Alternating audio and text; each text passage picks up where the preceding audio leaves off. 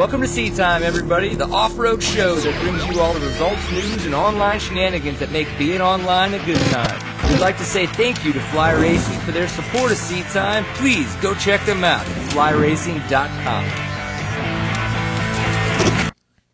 Welcome to Seat Time, everybody. Brian Pierce here, your host for this lovely Tuesday evening. As always, we're in Texas. And I don't know what you guys' winter has been like, but we finally got the cold, and it sucks. And I kind of wish it had already go away. But that's kind of what it is. I'm sure uh, some of our guests this evening from the Northeast, they're going to be they're they're used to this. It's been there for a long time. They're shoveling snow, and it's just what it is for them. But man, in Texas, it sucks. It's freezing. It's interesting. We're going to get used to it. So this is Seat Time. Welcome everybody to the online show for the off-road enthusiast. If you happen to have thrown a leg over a dirt bike or have watched somebody fall off of one and at them while holding your beer, this is definitely going to be the show for you, and we appreciate you tuning in.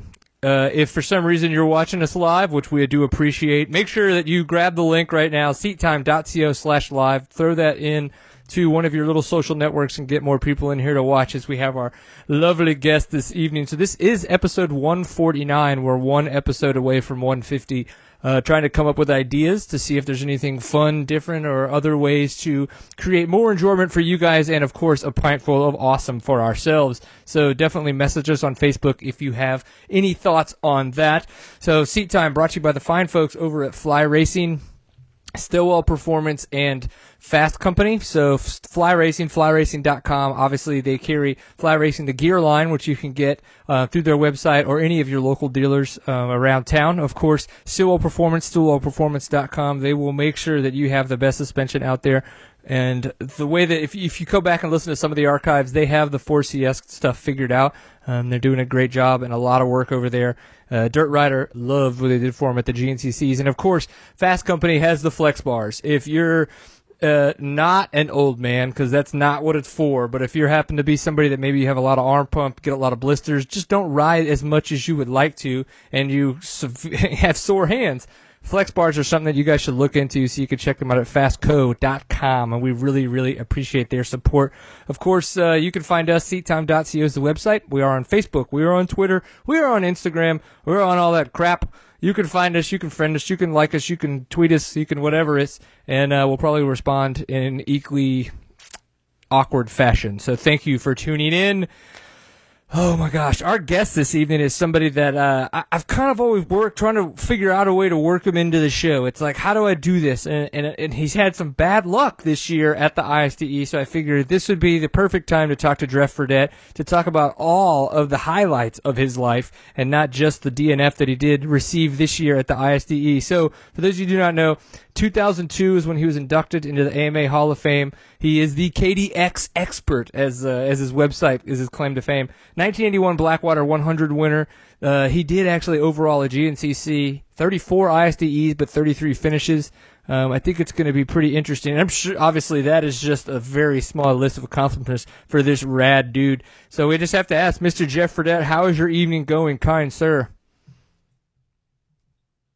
Well, you think it's cold in Texas? you ought to be up here in Illinois. We, yeah, we didn't, we didn't we didn't even get to twenty today. Oh man, yeah. See, at least we started, I think, above thirty. I don't know. Yeah, but see, and you guys, I would imagine too, have crazy amounts of snow and all that other, a lot more to deal with than just cold temperatures, right? Well, actually, we don't have no snow yet, so oh really? Nice right here. We're just making we're just making ice right now. Oh, that's what I'm talking about. That's not too bad then. So hopefully you guys don't have any blizzards and we don't have any snow days because snow days here in Texas turn into stupid people days, and it just gets it just goes downhill from there. So you're back from Argentina, you're back at work, you're you're making life happen.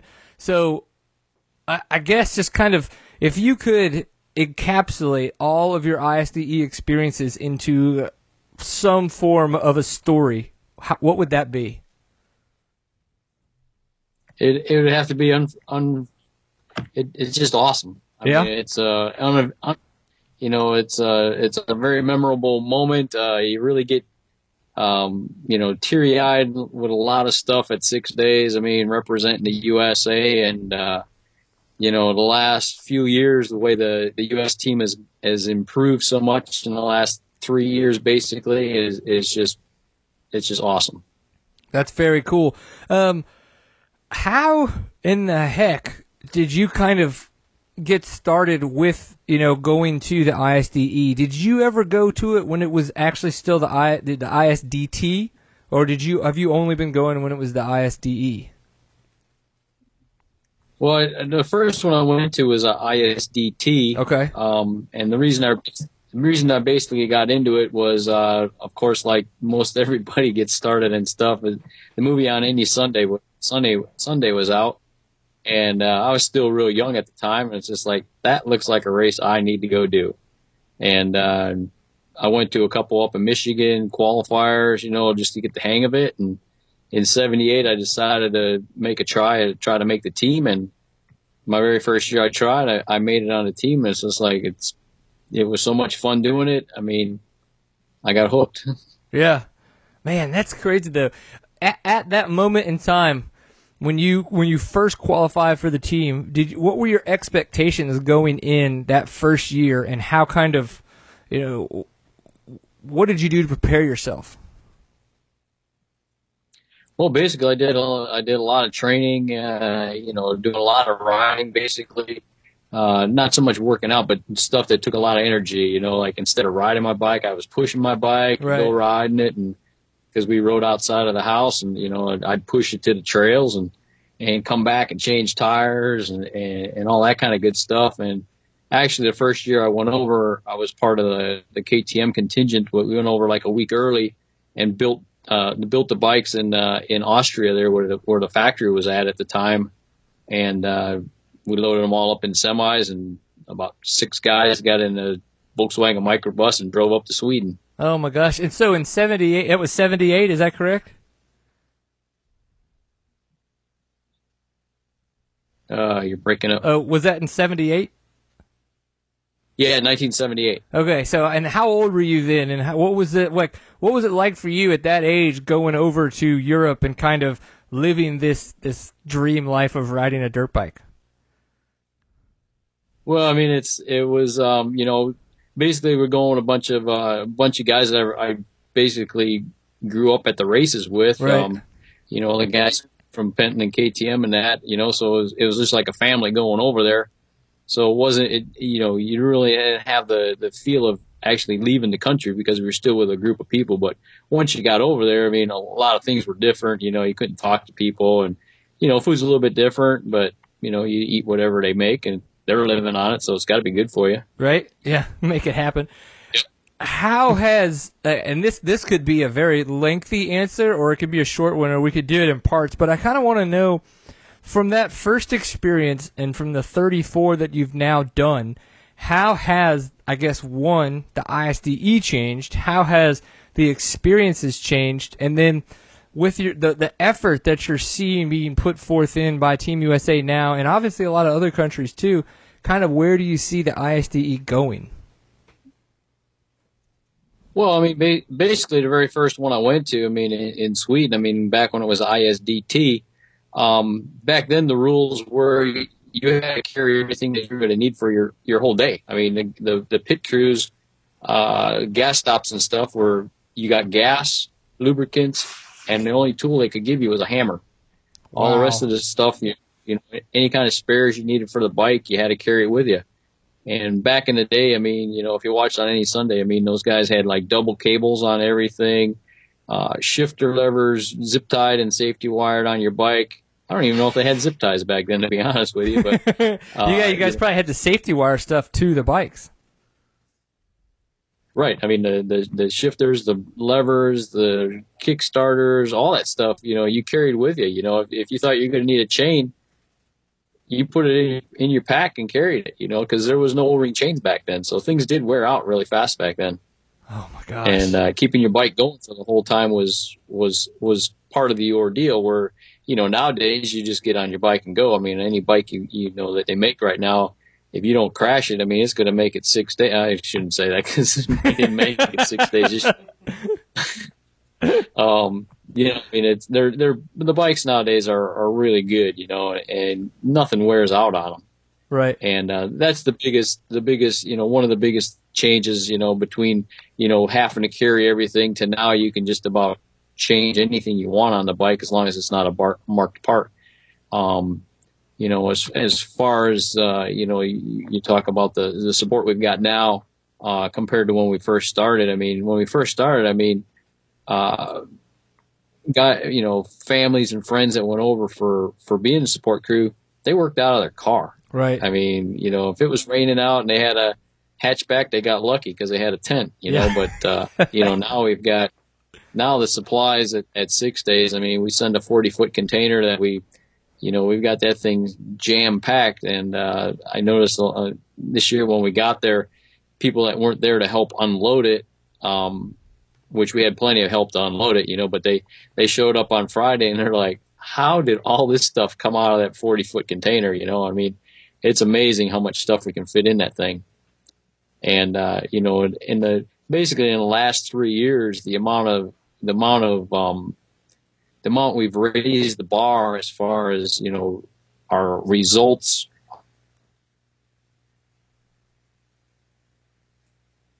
Oh man.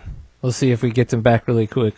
Um, chatting about the fact that we're trying to see kind of how things have evolved uh, with the ISDE team, and you know, obviously with Kurt Caselli, 2006, 2007, uh, winning the the junior trophy team uh, with the junior trophy team at the time uh, is really kind of the pinnacle where, where he started to show a lot more interest in the ISDE. And so then through that, a lot of other people were starting to show interest in the ISDE. Um, because of that, starting to get a little bit more money and funding and starting to, uh, you know, see a little bit the, the level of effort was uh, a little bit higher and being put in better. Um, and so I think now, though, we know that the amount of money was so much more expensive this year, especially because going to Argentina, not just the it was the taxes actually um, for shipping were intense. I think they were like just the taxes alone were like twenty thousand dollars for the crate. Uh, so that's just ungodly amounts of money to, Are we to back? get there. Yeah, I think we're back. All right. Woohoo! well, yeah. So we were kind of talking about the level of support and how that's changed. You know, it's like it's crazy how much you guys could fit into that container. When, when did that change? Like, when did when and what do you think caused that change with, you know, being able to move from shipping over stuff just in, in, in the bike crate itself, but then maybe ship to where you guys are now using this 40 foot container? Like, what kind of changed uh, logistically for y'all to be able to have that happen?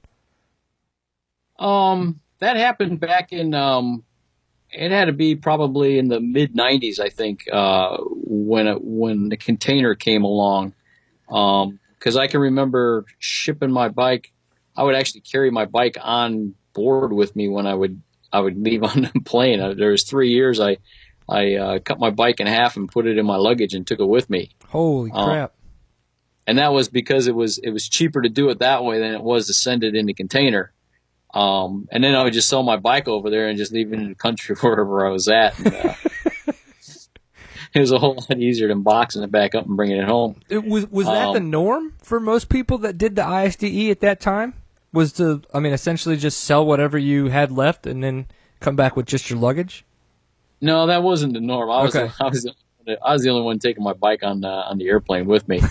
um, there was a couple other guys that had some problems trying to do that because they just they just rolled it up to the airport and go, "Hey, I'm I want to check this bike," you know. But I like, thought it out called the air, airlines a little bit and, and found out what, what all the rules were. Of course, that was before 9/11, so right, not a not a problem there. But um, you know, but but since then, I mean, you know, the container's gotten more and more uh, of a of a key piece. I mean, it's all it's uh, once we get all the bikes and containers, all that stuff out of there, it all gets converted over to rider support type stuff where we can just put all of the uh, you know put all the shelves down and everybody's got a little a place to put their stuff during the week. Um, Is that a and, cat? Yeah. I was like, is there a small child that you have in a box somewhere that we need to know about? I got the kid on a leash telling to shut up. No, that's cool. Yeah, keep going. But yeah, I mean, so I mean, once we get everything out of the container, you know, the rider's got a spot where they can put their, you know, put their stuff for the week, spare tires, spare parts, whatever. Um, plus there's all the crates outside that, you know, most people that built the crate, you know, they make it so they can get in and out of it real quick and it's part storage outside also. Right. So, you know, I mean, it's it's it's really evolved. You know, where where you know each gas crew nowadays has got a got their own van uh, that the uh, you know that's part of the the support package deal that we we we pay to get our bikes and stuff over there. Um, you know, so all of all of the pits are are well supplied with with tools and mats and gas cans and food and, and shade and chairs and all that stuff. So I mean, everybody's got you know, I mean, as far as our team goes, I mean, it, it's it's really in the last three years really come together. Right, man, it's so neat. Yeah, I was there. Uh, 2012, Jason Hooper and I flew to Germany um, and, uh-huh. and helped cover the event there, uh, and it totally blew my mind. You know, just just the because I I've seen pictures and videos and stuff, but just being there really kind of brought home the, the the vastness and how much stuff you guys have um, with all the club teams, with the junior trophy team, the you know mm-hmm. the, the the senior team, and then of course the world trophy team. So it's it's a logistical nightmare, and I'm glad that somebody else has to deal with that because that's a lot of stuff. right. I mean, uh, Mandy Maston is the is the kingpin behind the whole container. You know, she does a great job. Had a lot of work this year because everything had to be in the, on the nuts and bolts of what we were bringing over there with values and weights and stuff. I mean, she had a lot of paperwork this year, but you know, there's a good core, a good group of us that uh, go over there about five, six times a, a year, and and uh, you know, once the container comes back, unload it. Then we, you know, then after that, we we wait for spring and go in and, and clean up all the easy ups and clean all the everything that needs to be cleaned up. And this year, being as dusty as it was, we're gonna have a lot of cleanup to do. But yeah, uh, you know, it's um, you know, it's it's it's good to have a good team like that working on that kind of stuff behind the scenes, and it's um, it, it every level that that has taken place in the last three four years has really really helped the U.S. team out. Very cool. Well, hmm? where do you see it evolving? Where do you see it going to? Is it I mean, everything kind of can reach a peak and fizzle out, and I, obviously I don't want to see that happen. But I wonder if, like, if we were to get to that point where we win, is it kind of like, all right, cool, we've reached that accomplishment, and then you we would see it kind of start to dwindle off, like the effort being put in, and it would go back to kind of like it was before Kurt, where you know there was effort, but there wasn't like you see now. And I wonder, you know, kind of where where you where you see kind of things going. I don't really see it going backwards. That's for sure. Okay. Um, awesome. That's great to hear. Yeah, right now, I mean, it's um, you know, we're we're getting a, a, a, few corporate sponsors and stuff involved over the last three four years. Um, you know, with the Weller Group being in there, I mean, that's that's really brought the team around and making us look really professional when we go over there. Um, you know, all the other sponsors, you know, have been on board for quite a while. Um, you know, and, and this year we picked up a couple new ones, um, you know, last minute and, uh, you know, people are getting more involved with what we're doing and the results are only going to bring more sponsorship, we hope. So, and, you know, with this year, you know, as bad as the year as it was, I mean, because I mean, the way the week started off, I mean, it was looking really, really good for the U.S. And, uh, you know, day three was kind of a debacle for a lot of guys, and uh, you know, unfortunately, all our club teams took a hit for with a, at least one rider on each team going out. Um, you know, I mean, we were looking we were looking really good, and and still the way the week ended up, I mean, with with uh, you know. The juniors, juniors winning their division, and uh, quite a few class winners, and I think three or four in the top ten overall you know we've got the we've got the speed and we got the riders. It's just a matter of you know getting a break there somewhere. Yeah, no, that's that's a that's a solid point. It seems like a lot of craziness has to come together and be perfect for you know for somebody to be able to pull this off, or be the French and have the best luck ever. Um, even though they, you know they, somehow they continue to be very very dominant. Well, obviously not somehow. They have fantastic riders, but they don't seem to be plagued with bad luck um, like some of the other teams. I mean, Australia as well, getting getting pretty well cut in half. So this is is it correct that this year, your 34th year, was your first DNF at an ISDE?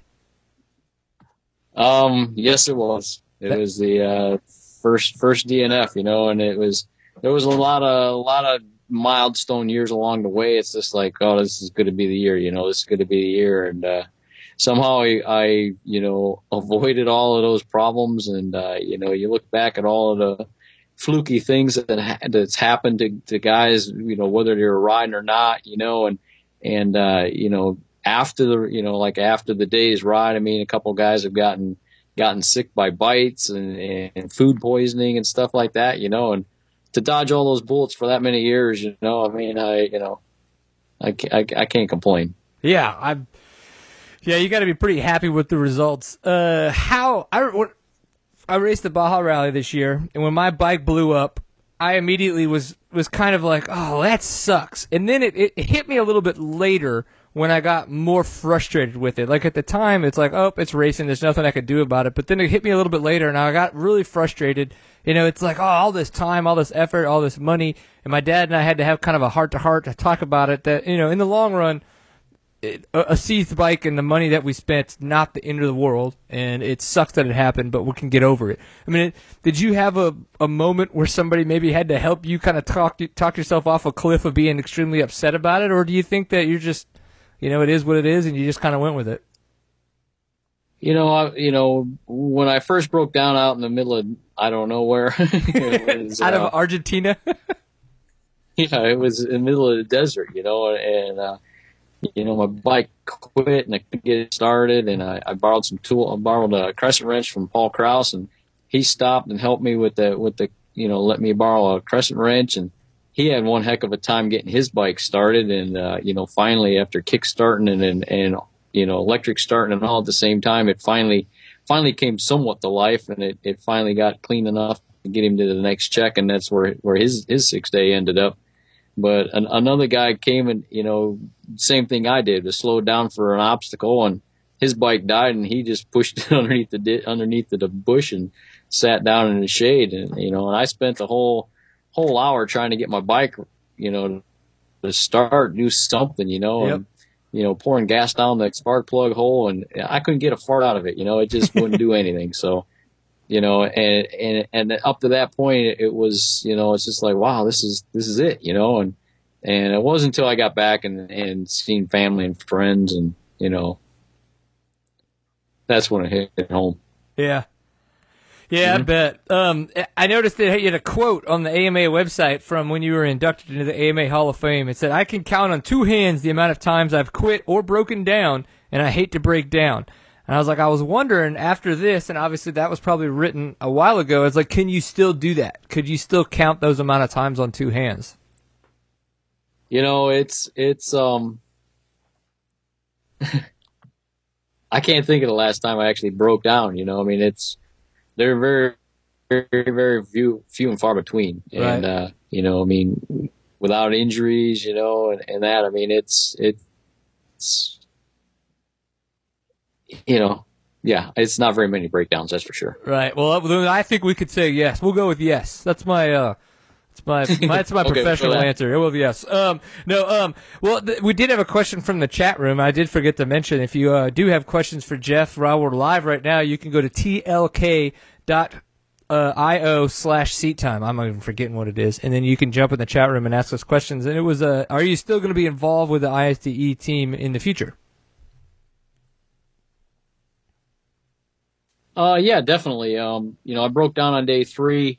Day four, I spent most of the day getting my bike all cleaned up and, and recreated into into the box and to, to send back home. Um, and it was uh, day four night uh, that I, I, ended up going to the jury meeting, uh, which takes place every night, um, which you know governs pretty much the way the day went, the day the way it's going, and and any kind of complaints and stuff like that. And you know, I got kind of involved a little bit with that. That kind of looked very interesting to do. Um, you know, and then of course on day five, I, w- I just went out and helped at a, at a checkpoint, you know, pouring gas and stuff like that. So, you know, I'm, I'm not going to compete in any more six days, but who knows how many more I'll keep going to. I mean, it's, um, you know, it's a lifelong thing that I've done and, and just because I'm not going to be racing them doesn't mean I can't go there and, and find something to do to help, you know, new riders, the existing team we got, you know, and, and just trying to improve the whole the whole level of everything. Right. No, for sure.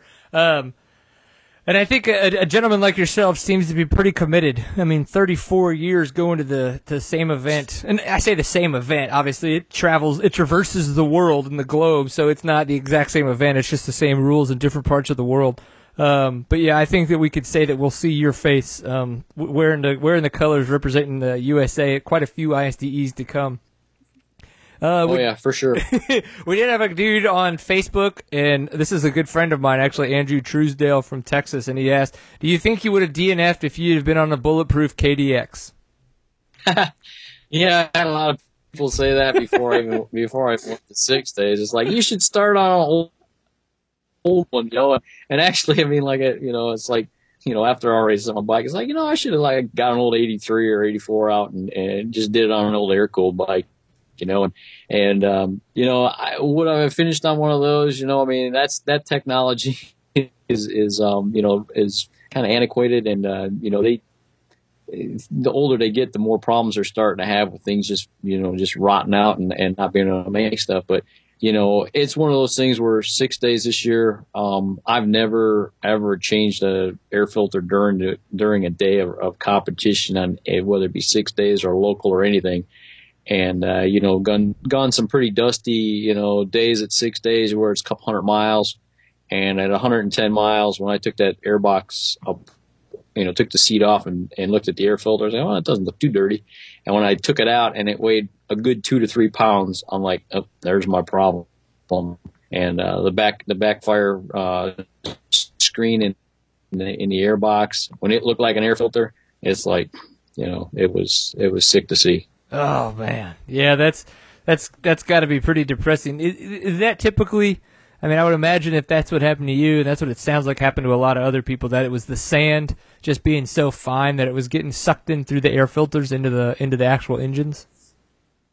Yeah, it was. Um, they called it bull dust or something like that. Is, is what their official name was when, when I was at the FIM meeting that night. They called it bull bull dirt or bull dust. Huh. And uh, you know, I mean, it was it was. I mean, there was times when you you you go into a rut and it, and it, if it was water, that's what it would look like. I mean, it just it'd go right over the right over the front fender, and it's just like, whew, you know. And, and some of them you get stuck in. You had to push yourself out of the dust. It was that thick and deep. That's weird. Yeah, we heard it as fesh fesh. Um, in the states, a lot of people were talking about the fesh fesh, and I'm like, "What's the fesh fesh?" I had no idea. But there's actually a. Wiki, there's a Wikipedia page for it, um, and it just kind of describes what fesh fesh is. And I was like, "This is insane," but there it is. So, but Yeah, bull, I mean- bull dust, Yeah, they call it bull bull dust or bull dirt, something like that. It I was, like it. I mean, you'd be in sand one second, and then the next next second you'd be in this brown talcumy powder bull something. Bull, yeah, bull don't want to be here anymore. That's for sure. Yeah, Um, exactly. So, I- mean, there's there's so many different things that we could talk about. You got all. I mean, you've been inducted to the AMA Hall of Fame. You've won the Blackwater 100. You are pretty much the expert. If anybody wants to talk anything KDX, uh, what what are some of the the- obviously 30, with 34 ISDEs. We could say that, but what are some of the, the, the biggest highlights for you for you as a quote unquote career in this, um, as being such a prominent prominent person in, in, in when it comes to off road racing in the in the states. Well, it's it's one of those things where yeah, I've been I've been around doing it for a long time, and and it goes back to basically uh, on any Sunday. I mean, am I a fat? You know, was I ever the fastest racer? No, I wasn't the fastest racer. But like for the six day stuff like that, I mean, you know, it takes it takes a rider, it takes a mechanic, and it takes somebody with, they can keep their head straight for for all six days. You know, and I mean that's that that mechanics and being able to hear what your bike's doing and react to what it's doing to be able to make it last the whole time. You know, I think that's what's carried me through on all the kind of racing that I've done. You know, I mean, it's, it's, um, you know, the, the enduros, the hare scrambles, you know, ice racing seasons starting up right now up here. And, uh, you know, it's just, it's just everything I do. You know, I mean, if you prep everything right, you're going to have a, a, a bike that's going to perform real good for you, though, whatever, whatever kind of racing you're going to be doing. Right. Um, I noticed looking at your your website. What is it? Uh, Fredette Racing Products. Is that correct? Correct. FRP. Oh. Um, you guys actually have left turning specific ice racing tires. So like Well, left turning specific? Is that cor- like is that just because you I guess you're like oval ice racing? Well, that's old, that's the old school ice racing. I mean, there's a lot of a lot of places in the country, like up in northern Wisconsin and out in Colorado and stuff, that just do oval racing. Um, you know, so there's tires for that, but the biggest thing that's taken off right now is is the left and right racing. You know, basically road racing on a flat lake. Um, you know, it's anybody that's got a snow plow on a quad, can go out and plow themselves a mile, two mile track and go out and, and practice corners all day long on the ice. Oh my gosh. Uh, what does some crazy person look for when trying to figure out if said lake or piece of body water is actually frozen enough to hold a race on it?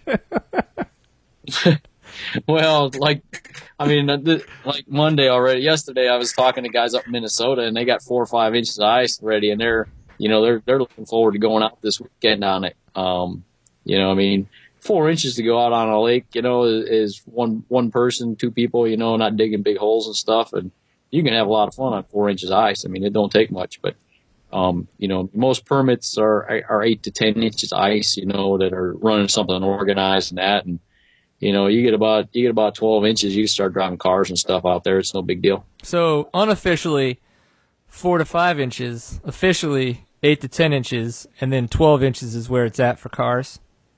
Yeah. This may yeah. sound like a whole nother show right now. Hey, yeah, go ice ice road bikers or something. He'll get all kinds of crazy.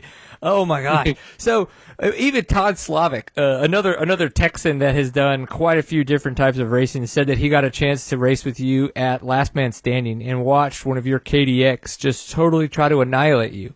Uh, he said any any mere mortal would have probably died being hit by the bike that the way you were, but uh, but luckily it was it was Jeff Fredette, so he was totally okay. What did you remember? Do you remember uh, racing down here for Last Man Standing?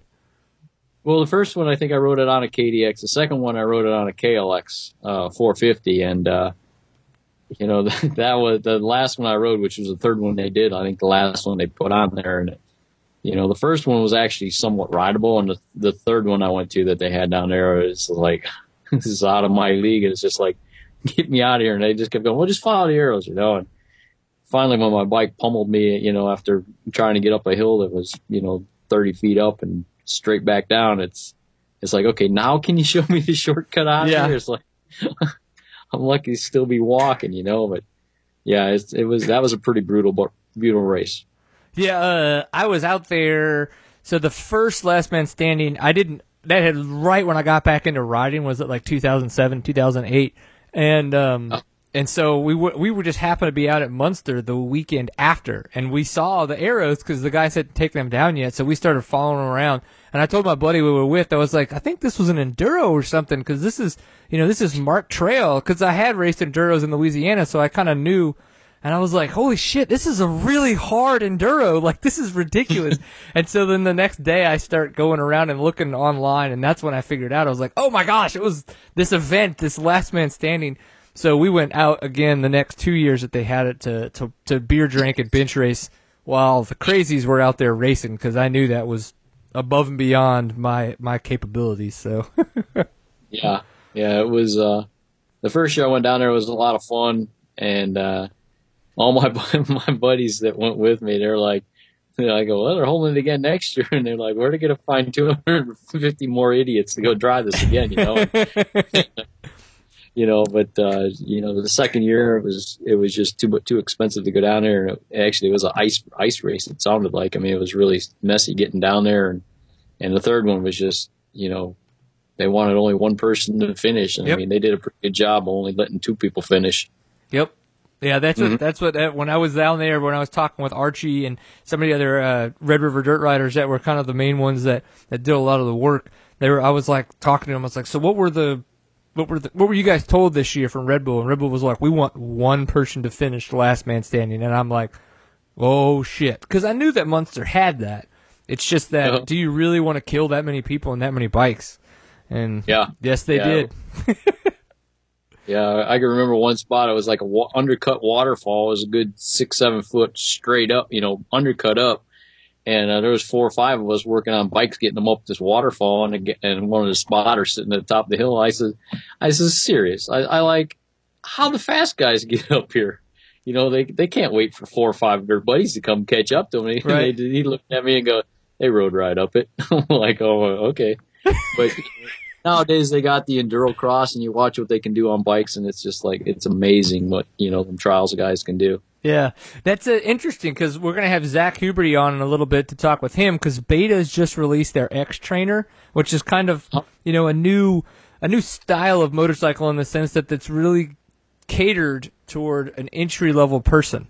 Um, so, do you think that there's going to be because now that we're starting to see enduro crosses, you know, is, is becoming a little bit more popular, and some of these other more hard enduros, do you think we're going to start to see some of these different, like actual like specific bikes, you know, being manufactured for these kind of events? Because they're saying that this X Trainer could, with some modifications, be a very good kind of hard enduro machine. Mm-hmm. Yeah, I mean it's it's like everything; it, it evolves as it goes. You know, I mean Okay. it's um, you know that's how they get with you know that's how everything raises the bar. I mean, you know, manufacturers look at there's a, a place to build something, and uh, you know this is what we need. It's a little bit different. It's it's like to go off and do it. You know, I mean they've been doing that on street bikes all along. You know, it's just like you know want adventure bikes. You know, and you know that stuff's kind of evolved the same way. You know, it's like we want you know be able to take our bikes off road. You know, they're street bikes, and you know, so I mean, the, everything evolves as as it goes along. So I mean, I, I I foresee that because I mean, it's there's a lot of stuff that's getting, you know, towns and stuff that are doing it. You know, especially like over in Europe. You know, I mean, it's it's that big. So Yeah, man, that would be so freaking cool um, if they were if we were able to to get something like that. I know for a while I heard rumblings within the Red River Dirt Riders that what they were trying to do for a Last Man Standing was to do like a Trinity River race. Um, obviously, it would be different. It would be around the same time, but it was kind of race the Trinity River bottom from Fort Worth all the way to Dallas. Um, but they just had to get all Oh. the cities to okay it. Um, you know, Right. it, it would it would kind of like be like a beach race, but obviously it's more of a dried up river. Um, Oh. it's so, but it you know stuff like that would have been so freaking cool. But it's just the cities don't, you know, that's where they get all antsy with insurance and liability Right. and stuff like that. So yeah, lawyers get, lawyers get involved. and lawyers in the United States make a lot of money for a reason because they suck. Blood suckers. Yep. Get down to get down to where we just came from down here in Argentina, and you know, one guy goes, "This would never fly at home." I go, "They ain't got no lawyers down here. I mean, there's holes in the sidewalks. You know, I mean, you got to pay attention to what you're doing. You know, and I mean, that's that's what you do when you're walking. You know, but you know that would never fly back here. Yeah, yeah, that's yeah. They don't. Uh, it would be interesting. So, Uh-huh. any last thoughts before we kind of close it up on on your vast, vast ISDE racing career, and of course all the other accolades that you've accumulated throughout the years in your in your not that's what your career that's not even over yet that you could still rack up more points on if you will. Well, that's kind of what happened when I was inducted into the Hall of Fame in, in 2002. It's like I thought, geez, uh, uh, that's that's that's the end. I'm done. You know. you mean I have to stop now? Yeah, it's like it's like well, you know. Usually, you get inducted to the Hall of Fame. It's like you you know you're you're done. You has been, and you know go to pasture. You know, and it's like you know. So I mean, I've done a lot since since then, and uh, you know I I don't foresee myself going anywhere in the motorcycle business you know industry other than you know staying into it. So um, you know, Team USA. I mean, I'll be working with them guys with the with the six days and stuff, and you know, doing a local racing, maybe some local series and stuff, and and hit some national enduros and a couple GNCCs here and there, and whatever other kind of cool events come up. Because somebody says, "Hey, you need to come do this," it's like I'll show up. Nice. That's the that's the kind of attitude we all need to have. Is just kind of go out and have a good time and race. And if you do good, awesome. And if not, well, if your air filter and bike gets Sure. completely clogged with fesh fesh, then that shit happens too. So just keep moving forward. yeah, That's bad stuff that happened, but yeah, yeah, it's uh, you know, it's it's it's it's one of those things I'll never forget. But you know, unfortunately, it happened. But you know, now I can now I can say I got one of everything. You know, I got some golds, I got some silvers, got the bronze, and I got a DNF too. right? Uh, yeah, I- I- you've uh, you've accumulated the spectrum of what you can Yeah. get at an ISDE. Well, very, we really, really appreciate you coming on the show and sharing some of your experiences Thanks, with Pat. us. And of course, uh, you know, like we, we like to talk moto, we like to talk all just off road and all the all the cool people that are interested and involved in the sport. So we really appreciate you taking the time to to chat with us.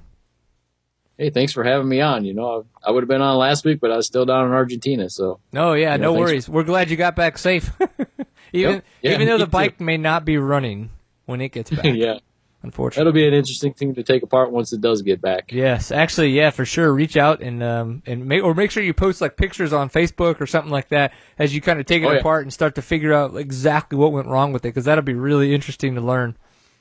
Oh yeah, yep. It'll be reverse engineering there for sure. Cool, man. Well, you take it easy and we'll be uh we'll be too. we'll be in touch. Yep. Thank you. Bye. yep. Have a good night. Awesome. So, Mr. Jeff Fredette, like I said, we, we've really talked about this for a long time, having him on the show. It's just trying to figure out sometimes with all the other stuff that's going on in the world how to how to do that. And even though it's unfortunate that he DNF'd, we had to do it. So, of course, Fly Racing is a huge sponsor of Seat Time, and, and we wanted to make sure we give them their due diligence. But one of the things I want to talk about is how much that Fly supports us, that they're okay with us talking about Kurt Caselli. So we all know that November 15th last year, Kurt Caselli passed away racing the Baja 1000. Um, this is actually, this Tuesday is when we did our our tribute show for Kurt Caselli last year, where we had people call into the show.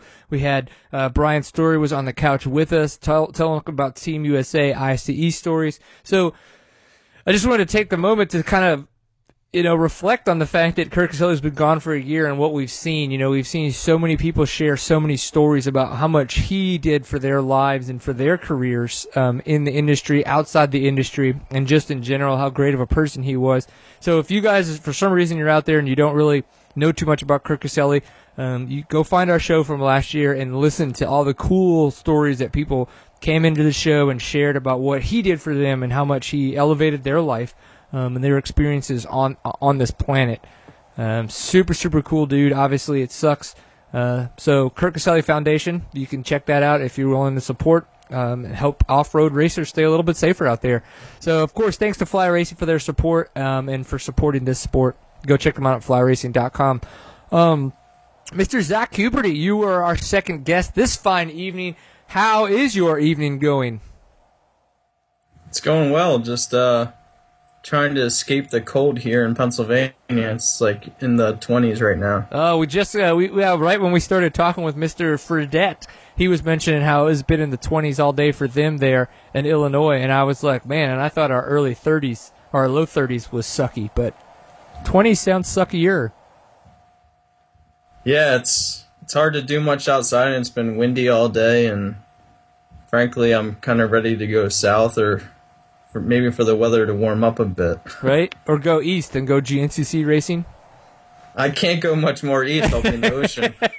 yeah, that sounds pretty cold in itself. well, cool. Well, I mean, first, congratulations on the new job. Um, so, what is the official title? What does the business card say, or what is the footer in the email? Uh, it says East Coast Race Manager. So So that's that's a title. What's the job actually entail? Uh, the job I'll be doing pit support at the GNCCs and National Enduros for Justin Soule, Corey Buttrick, and then Jesse Groemm. And then during the week, I'll be doing light maintenance on Buttrick's and Groemm's race bike. Um, I'll be con- I'll continue to do the press releases that I've done for all the race team, uh, you know, support and Right. how their results are doing.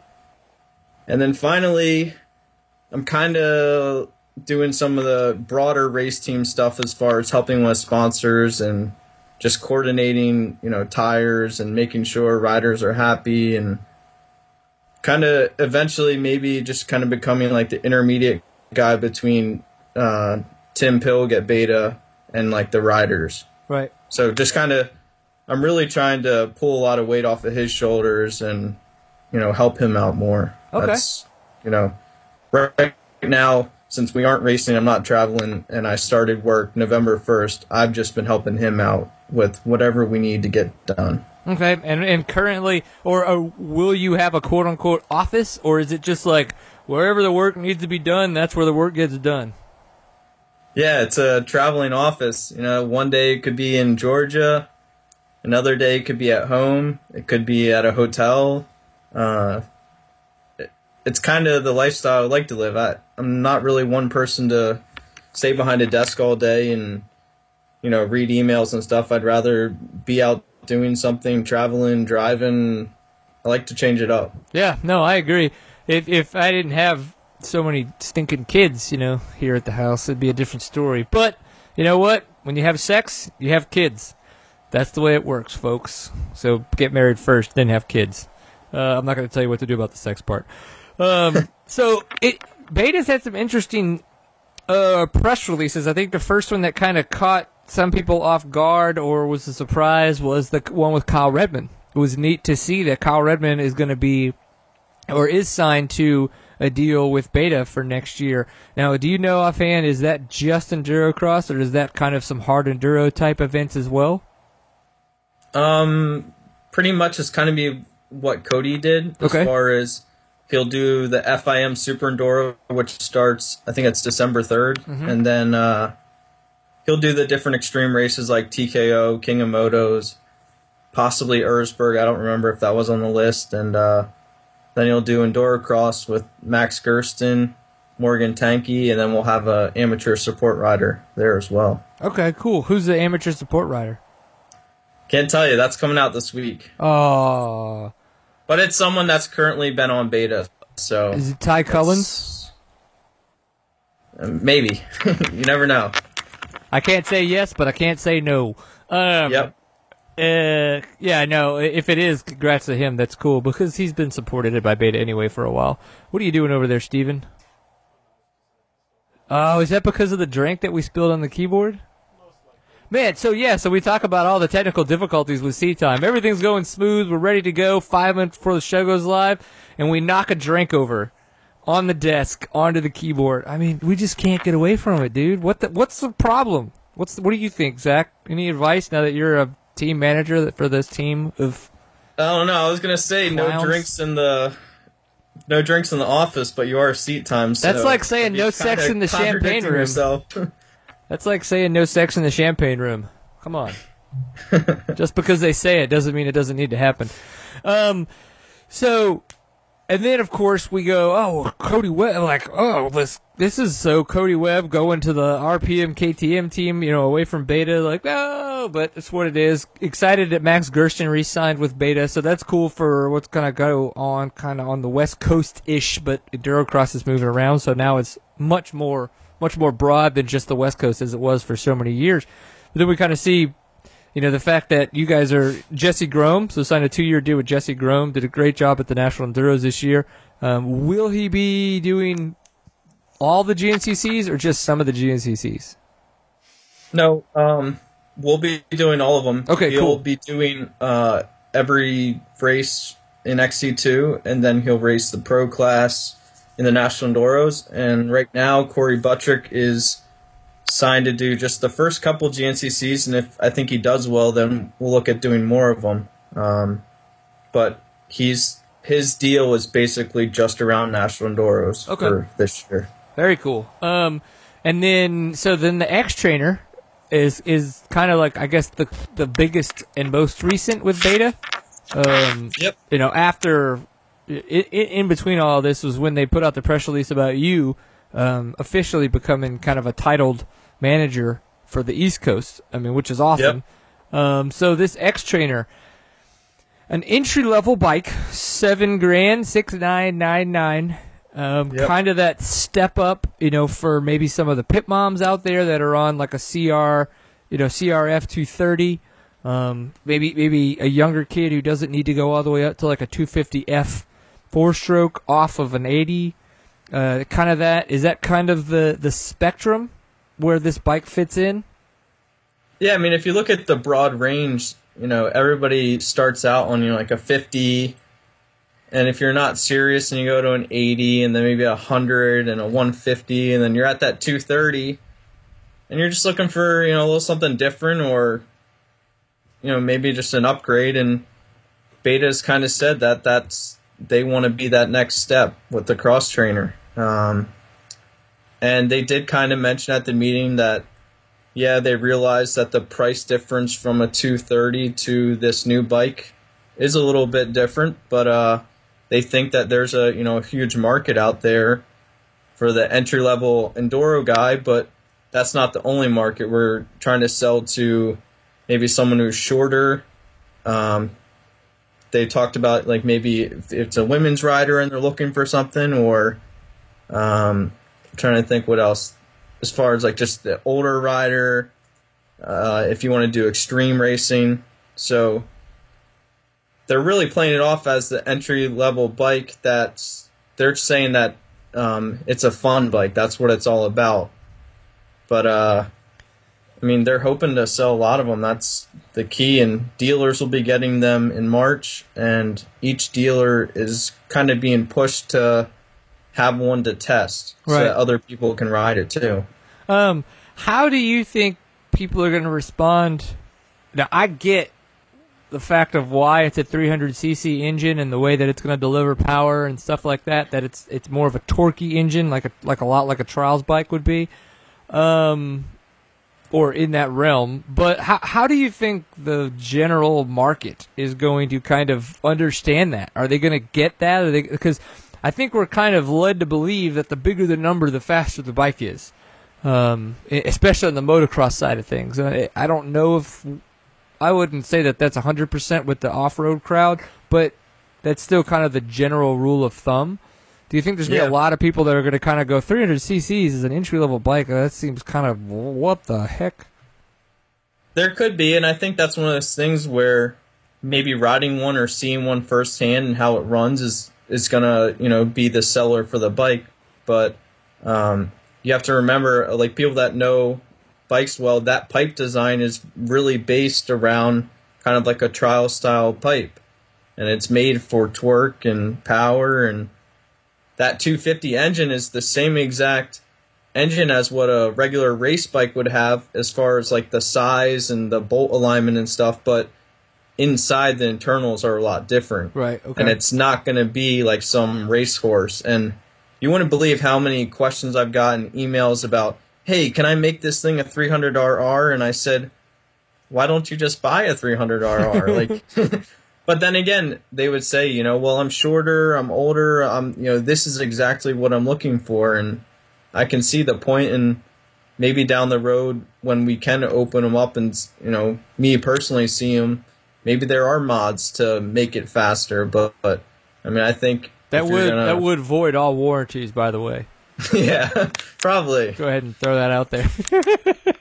um, yeah, it's interesting. I think it'd be a fun bike, and and the Freeride is, you know, when it came out, it was a four stroke, um, and we've seen it become a two stroke. And I think I saw a lot of my friends who are in the trials industry or in the in the, in the trials riding when that 350 four stroke version came out. They were like, "Oh my God, why isn't this a two stroke?" And I'm like, ah, okay, cool. That's why they wanted it as a two stroke. They would talk to me about it and explain power delivery and why they wanted it to be a two stroke. I'm like, oh, okay, that makes sense. Next year we see that Freeride come out. Well, it is a two stroke. And obviously, if you look at the pipe designs on the Freeride and then of course now the new X trainer, you see a lot of similarities there. Um, in the way that they're going to have that super low end torque, but what it doesn't have, it doesn't have that huge expanding chamber um, that you would see on a typical two stroke, which is where we would get a lot of our top end from, right? Yeah, and I mean, I, I think they're with that cross trainer, they're kind of trying to combine elements of both bikes, you know, into one, and they really um, emphasized at the dealer meeting about wanting it to be a fun bike and um, you know wanting to have a lot of linear power. And Tim Pilg, who's the Pilge, who's the marketing manager for Beta, he actually went to Italy and rode one of the models out there with you know the owner of Beta, and uh, I mean he said he loved it and how you know smooth the power power it was, and it it didn't hit too hard, but it was you know it was just fun, and that's the key. But for a lot of other racers like me and maybe other viewers out there, I think you know some of us are looking at it and like, well, that's not really you know what I would ride, but there is a bigger market out there that's not just us. Every bike isn't built for us, and I think sometimes I have to remind myself, you know, that that you know not every product out there is geared towards me. It's geared towards you know different people. Right. I mean, even though I'll ride a 690 Adventure, you know, or a Super Enduro from KTM, I may not go buy that bike. But if somebody wants me to borrow it and race it at a cross country race for fun, I'll do it. So you just find Yeah. me and it'll happen. No. Um, yeah, so we had a good question in the chat room from Mark Weeks, a local dude here in Texas, and this is a question that I've been kind of asking because a, a another good friend, James Hill, uh, his dealer, where he gets a lot of his Kawasaki's from, from what I understand, is going to be carrying betas. And I asked him, and I think you and I have even talked about this a little bit, is is the av- availability on parts, um, aftermarket kind of availability, and then dealers, and, and how you guys are going to kind of grow all of that and make sure that distribution is completely covered. Because I do remember that was one of the biggest things with KTM for the longest times before they really were able to take a good foothold on the market was that people were trying to get parts for KTM's and that was, they, they, they couldn't get parts. Um, and so is and I'm wondering with Beta still kind of feeling like a boutique brand, but kind of trying to grow out of that and grow to be a little bit more of a mainstream brand. You know, what is the kind of the, the, the, the game plan there to alleviate that growing pains without having it happen and be like, oh, just like KTM, no parts. Yeah. I mean, I can preface this in that fact that, you know, I guess I'm newer to the company, so maybe I don't have a hundred percent of the answers. And, but, uh, you know, like parts availability from what I've seen and from talking to dealers seems, you know, strong. And then as far as the race team, there's a we're working with a lot of different companies to either build parts or we already have parts made, like say Dirt Tricks with the rotors, or IMS with quick fill tanks, or FMF with pipes. So I mean, it's constantly growing, but with any company out there, you know, a brand has to be, you know, bigger for them to want to make you know specific parts. But if you look slowly, companies are you know, building more products for beta. I think it's just ultimately just, you know, starting to expand further. Right. Yeah, I mean, you definitely see. Uh, well, I was going to say a lot, but you don't see a lot of people riding betas. But you see, you see people riding betas in the off-road world. Um, yeah, so Yeah. they don't exist in motocross and supercross, but KTM's didn't for a long time either. There were bikes out there you could ride in motocross and supercross, but nobody did. They just weren't they, for whatever reason, you know. And we could go into that, but this isn't that kind of show. Just shut up. But so I mean, that's kind of the, so. Do you you know if there's a game plan on how to kind of is is to like marketing wise, kind of to grow beta? Like, what are the thought processes on how they can kind of you know dive into what KTM is kind of taking over? Um, I don't know really per se, and I, I mean, um, I mean, we're really just you know trying. To, I know they're trying to expand the dealer network, and they really want to do a lot of this stuff through the dealers. Like that is a, a huge focus, and um, you know, I think we're up to around 140 dealers around the U.S. And a lot of dealers that were at the dealer show, they were, you know, they were normally either former KTM dealers, Gas Gas or Sherco, and they're just kind of looking for something different at this time. That's kind of where they were at, and um, I think this year the amount of effort in the race team, it's really going to show, you know, the effort that Beta wants to put in the United States and how much they want to grow. And um, I mean, I'm surprised these some of these Beta dealers I've talked to, they're so psyched about Beta, the race team like they're just so into it and, and it's awesome to see it like them backing the riders too like i mean they're just excited and uh yeah, I guess it's cool for me just coming in at this early stage and seeing where we grow in the next couple of years. Yeah, no, I agree. I think you guys are in a really, really neat spot right now. Um, there's a lot to learn, I think, from what we saw with Husky from the late 90s. Um, you know, in that regard, again, early 90s with KTM, uh, what we've seen with Gas Gas as of recent, it seems like Gas Gas has had a lot of issues with parts availability, uh, dealer networks. So it, it sounds like Beta knows that those are all key points that they don't want to screw up like they like everybody else did. You know, a lot like a lot of the other European brands have done. So it'll be good to see how they pay attention to that kind of stuff. So what uh what what else is going on, Mr. Zack Huberty? What other fun information do you have? It's kind of that that off season where we're just waiting to hear any kind of tidbits on where people might be going, who's leaving, which Paul Whibley's leaving, you know, and Milner. So Milner is kind of coming in and taking that spot um, to fill in there. What other kind of fun stuff do you do you know? I mean, I I got an email um, not an email last week, but I got a message that I guess Ampro is supposed to announce this week, so we'll know something hopefully. And uh, I think we're going to be surprised there. There's it's going to leave a lot of us wondering who's going where and how some people may have ended up there. Mm-hmm. Mm-hmm. Um, Well, and I and I have no verification on this. I'm just wondering. So the Baylor brothers, KTM announced their team for next year, and Grant Baylor's not on it. Um, Yep. And, and through different messages, through different people, and chatting with this, that, the other, it was pretty much a shoe in that Grant Baylor was on the team. Um, bikes were being built and things were being prepared. Um, and then when that press release came out, they were like, "Oh, well, all that work was for nothing." So it's interesting there that like something happened, um, and so I'm wondering if it's going to be the Baylor brothers on Yamahas or like a support thing, or if they're going to be on support KTM, or if there's other people that are kind of coming and, and, and jumping on the Yamaha bandwagon. Uh, not that Yeah. that's a bad thing. I don't say it in a negative sense. Um, but uh, that that new that new FX, that 250 FX is freaking hot. Like, whoa. Yeah, and not only that, but you know, if it's true that Grant is going to Ampro, he's making a big step next year. Not only is he going to XC1, but then he's switching bikes. And Yeah. he's switching bikes after being on KTM like maybe all his life. I don't know if he's ever rode another brand. For a very long time. yeah, and I mean, I've always heard that from like locally, they've always told me like if you leave KTM, like don't expect to come back and get support. And, and that's one the other thing I was thinking. It's just like how long has he been with them? Will we ever see him? You know, if the, in fact he does go to a different brand, will we ever see him back on Orange someday?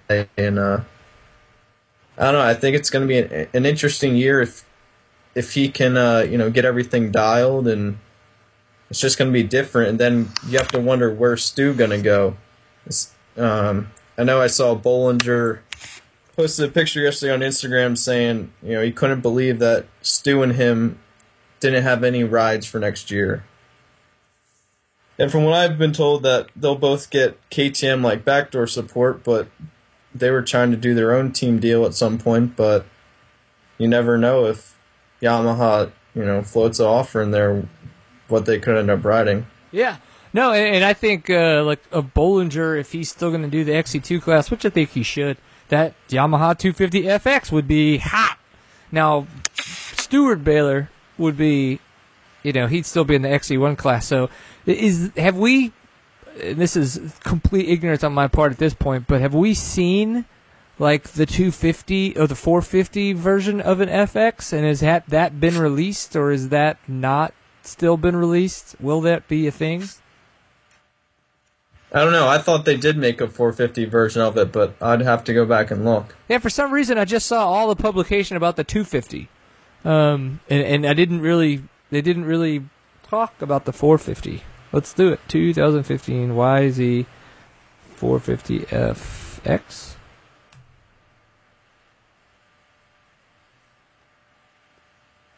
Nope, nope, they're not talking about it.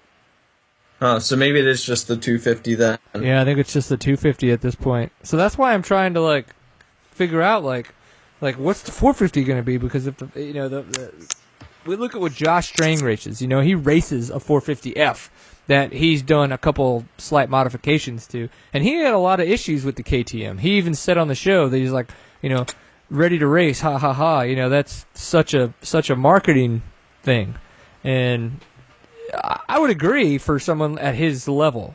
Um, any professional has a bike and they know or, or has a feel for how they want the bike to act. Maybe it was the chromoly frame, maybe it was the suspension, whatever it was, but it's going to take a lot more work than you know unboxing it for it to work well for them. Uh, so, but yeah, I think it'll be interesting. I, I wonder if Strang. Do we know if Strang's going to be doing his uh, Rocky Mountain Yamaha deal again? I don't know. I haven't really heard anything. Um, last I heard was that they expected him to be there, but it's it sounds like it's been up in the air. Oh, interesting. Oh, and somebody in the chat room just said, "What about Husky?" Uh, they could picture Farringer filling in Bobbitt's role since he's back to the KTM team. What about that? What about that? That's a good one. I like that. Thank you, person in the chat room. I think Farringer's back at Air Group, but then again, I haven't heard a single word on Air Group in a long time, and I know they've been looking for like a new team manager. Um, but I haven't heard, you know, anything on Farringer. I think I know he just finished that uh, last OMA. Yeah. Well, then that means we need to reach out to Farringer, doesn't it? I think Yeah. we should do that. We're gonna have to reach out to Farringer and see what's going on there. That could be fun. So we got and Mark Weeks is talking about the Ozark 100 in there. So that's coming up the end of November. Are you got? Are you going to be at that event? No, I won't be there. Um, Missouri, Missouri. Yeah. Yeah, I think Shan Moore said he's going to that, and uh, I haven't even heard which pro riders are going. I know normally. Uh, Stu Cole Baylor's going to be there. I know uh, we got our Texas dude, uh, Drew Higgins, is going to head up there. Cole Hensley is really local, not is you know, uh, which, by the way, you remember the Walter White episode that we had with him when he was on, where we were talking. Like it turned out, we wound up talking about meth the whole time. Yeah. Okay. Uh, so they actually had a local race where the cops showed up at the local race and arrested one of the pro racers after he crossed the finish line for being a heroin and meth dealer. wow. How intense is that shit? And apparently, the reason the cops showed up originally out there is because there was a lady that OD'd at the race on heroin. Yeah. How crazy is that shit? That doesn't happen at my local races. What are you doing? Are you filming the Blair Witch Project? No, I'm moving.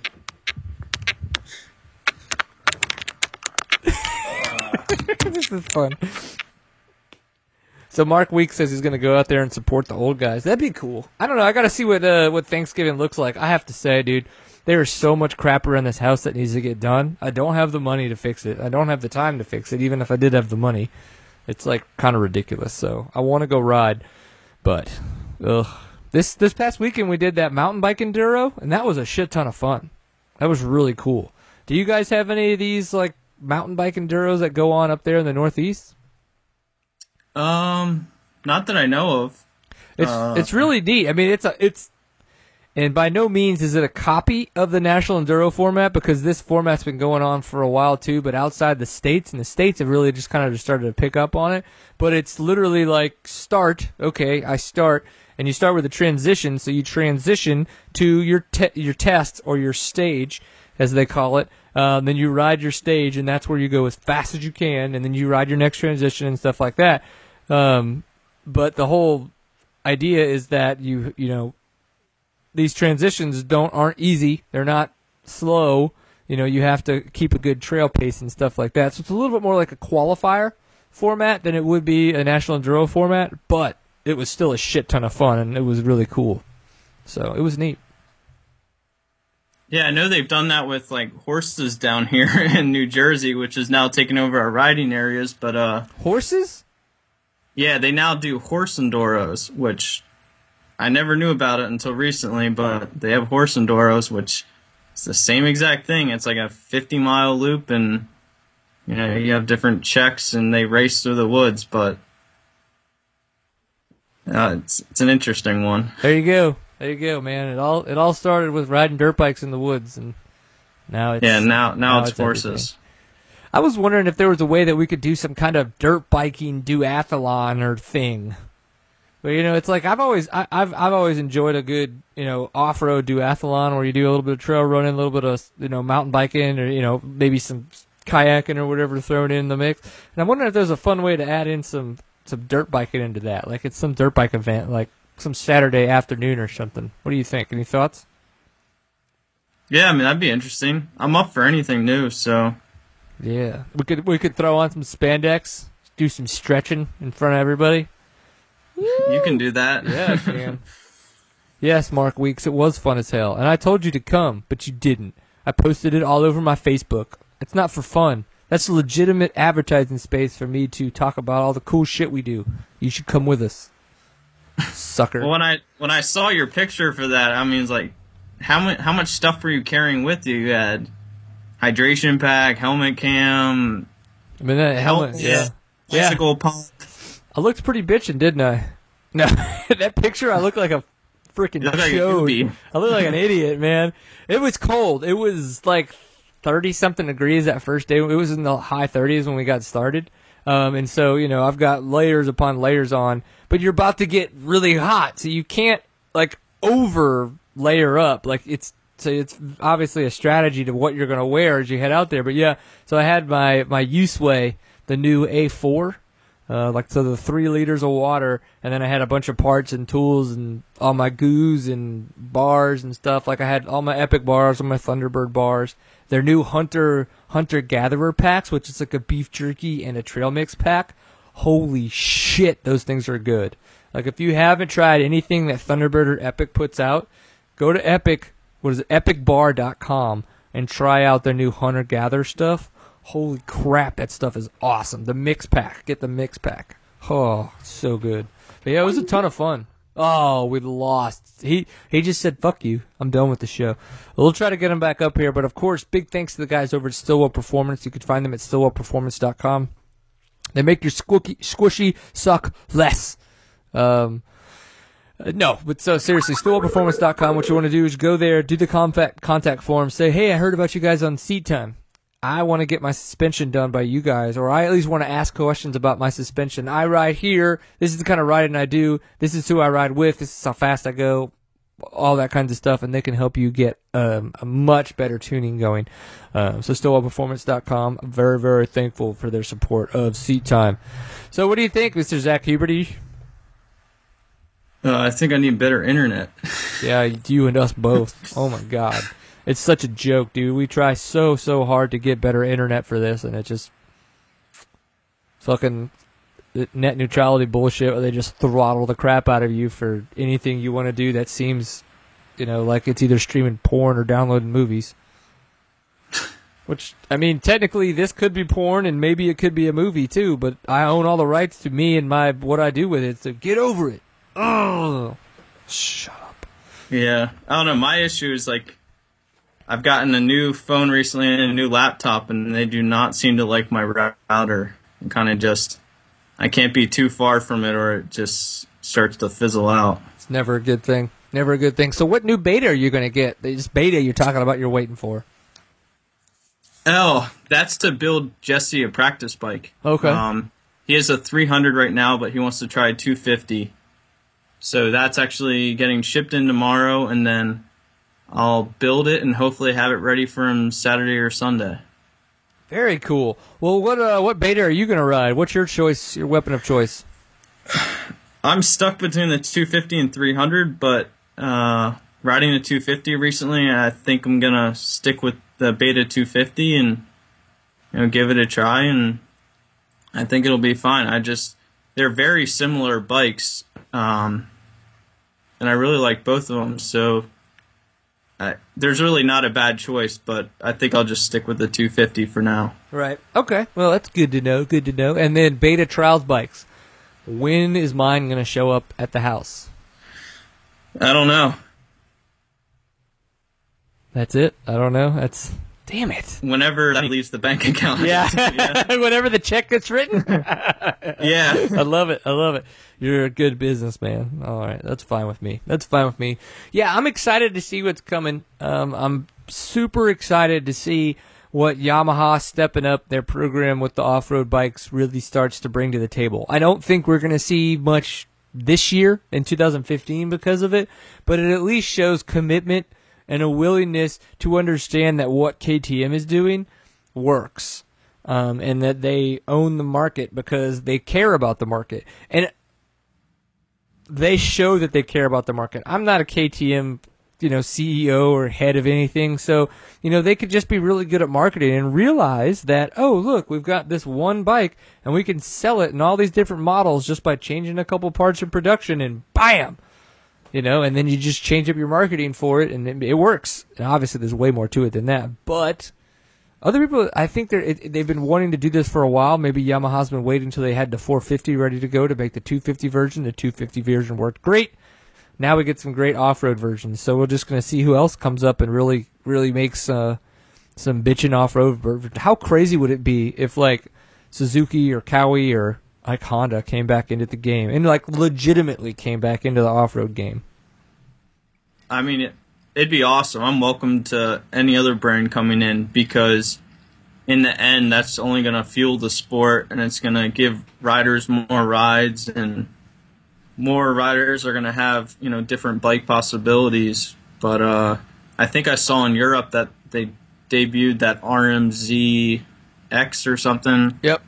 Uh, yeah. more like an, an off-road model of their RM250 and. Uh, Man, I'm excited. I I hope some of these other brands really come back into GNCC or National Enduro or you know just get involved. Yep, I think it'd be neat. Well, cool. Well, we're not going to do a show next week. It's Thanksgiving. We've just got so much stuff going on. And then December, we're probably going to do the same thing, do about two shows during that week. So we want to know what you guys think we should talk about. We've got that time. Uh, we've had the really good episodes with Coach Seiji where we've talked a lot about training and nutrition, things like that. Obviously, we've talked with Alan Stillwell before, so when it comes to suspension.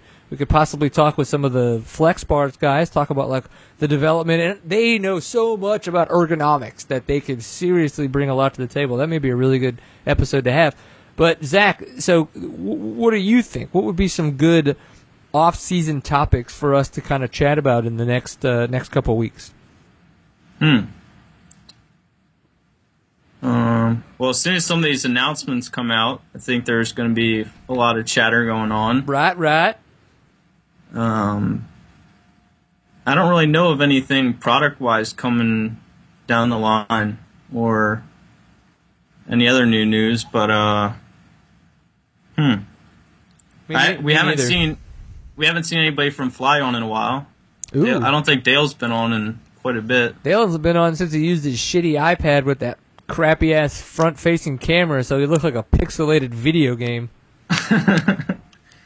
No, but I mean, I think uh, just getting some other industry people on it's it's great to hear different perspectives, and uh, you know, there's always good stories out there, and maybe get some you know amateur guys like Nick Davis. I mean, he's not amateur, but I think he's going to have a, a good future ahead of him. He's been killing it. Does he have news coming up soon? I don't know. Me neither. We'll have to Maybe. find out. We'll have to find out. Well, cool. Well, Zack, thank you very much for coming on to Seat Time again. And this time, it wasn't that you had to save the day. You had, you know, it was uh, you being an awesome guest as always. But we love it when you can come on and save the day because those are fun too. Yeah, thanks. I appreciate you having me on. And you even created a little bit of a Blair Witch project for us. Yeah, yeah, yeah. Got a little dark. It was kind of freaky. You were like walking with it, and it was like, was it that movie, The Conjuring, or something? Is like this little floating head. Yeah, Excuse on the me. fly. Well, apparently I'm really sick all of a sudden, and my throat has gone extremely dry. Maybe I need some more of this vodka.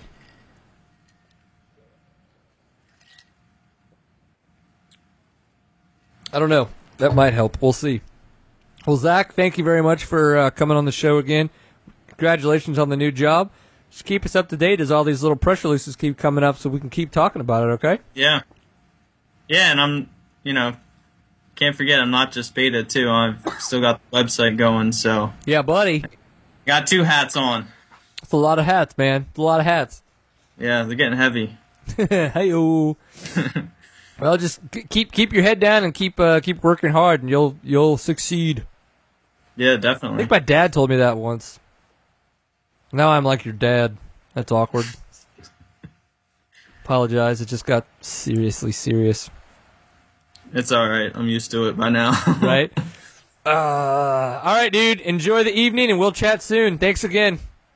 all right, thanks. Later, dude. Awesome. So, episode 149, we got a chance to talk with Jeff Fredette. Super cool dude. Man, has just been around the world, literally racing his dirt bike at 34 different ISDEs, finishing 33 of them. oh my gosh, excuse me. And then, of course, we talked a little bit about his involvement with the team, uh, I, Team USA ISDE, and, and kind of where he sees that going in the future. Then we got a chance to talk with Zack Huberty about his new position at Beta, what Beta's got coming out with some of their new riders, uh, new bike with the X Trainer, and where we see that kind of going. Um, it'll be interesting to see things as they, dev- as they develop. Now, of course, yes, we're going into the off season, things like that. This is the time to help us formulate the shows. It's nobody just won anything, blah blah blah blah blah. Like, so we want to know what you want us to talk about or what you want us to research or what you want us to do a show on. That's how this works. So if you're interested, you can message us on Facebook. You can send us stuff on Twitter, Instagram, pictures of you th- look pointing at stuff you want us to talk about. Any of that kind of stuff. You just tag Seat Time in it and then we'll get it and we'll do the show for you. So again, no show next week. Um, make sure that you go enjoy the time with your family. If you celebrate Thanksgiving and you want to give thanks for that, do that. If you do not, have fun regardless. Just make sure that you're a good person and don't fuck anybody over from being a dickhead. That's all I ask. Oh, Man, episode 149. So this has been Seat Time. You can find us at seattime.co. That is the website where we archive all of the shows. We are on Stitcher and on iTunes if you'd like to listen just the audio only. We're on Facebook. It's facebook.com slash seattime. We're on Twitter, twitter.com slash seattime underscore CO. Or on Instagram, it's just regular old seat time. Um, hashtag pint full of awesome or seat time live while you're watching the show or checking in after the fact. That's the way to do it. Big thanks, big thanks, big thanks to Fly Racing, Stillwell Performance, and Fasst Company for their support of Seat Time. Flexx Bars, go check them out. Stillwell Performance, your squishy suck less. And Fly Racing, of course, those guys do a great job of just making you look fly. So, again, uh, it has been a year since the passing of Kurt Caselli. Heavy, heavy hearts on this couch for sure. Um, but you just got to remember everything that he did for us while he was here, the 30 years that he was uh, with us. Super, super amazing dude. Um, just, just think about that. All the positive vibes. If uh, you need to kind of relive some stories that other people have had, go check out the the, the show that we did last year. Um, it was it was awesome. Those were fantastic stories. We had Brian's story on the couch, and he was telling all the different I, ISDE stories of being there with Kurt. Um, super super cool stuff. So go do something. Go do something that scares you, and uh, yeah, always enjoy a pint full of awesome. We'll see you guys in two weeks. Peace.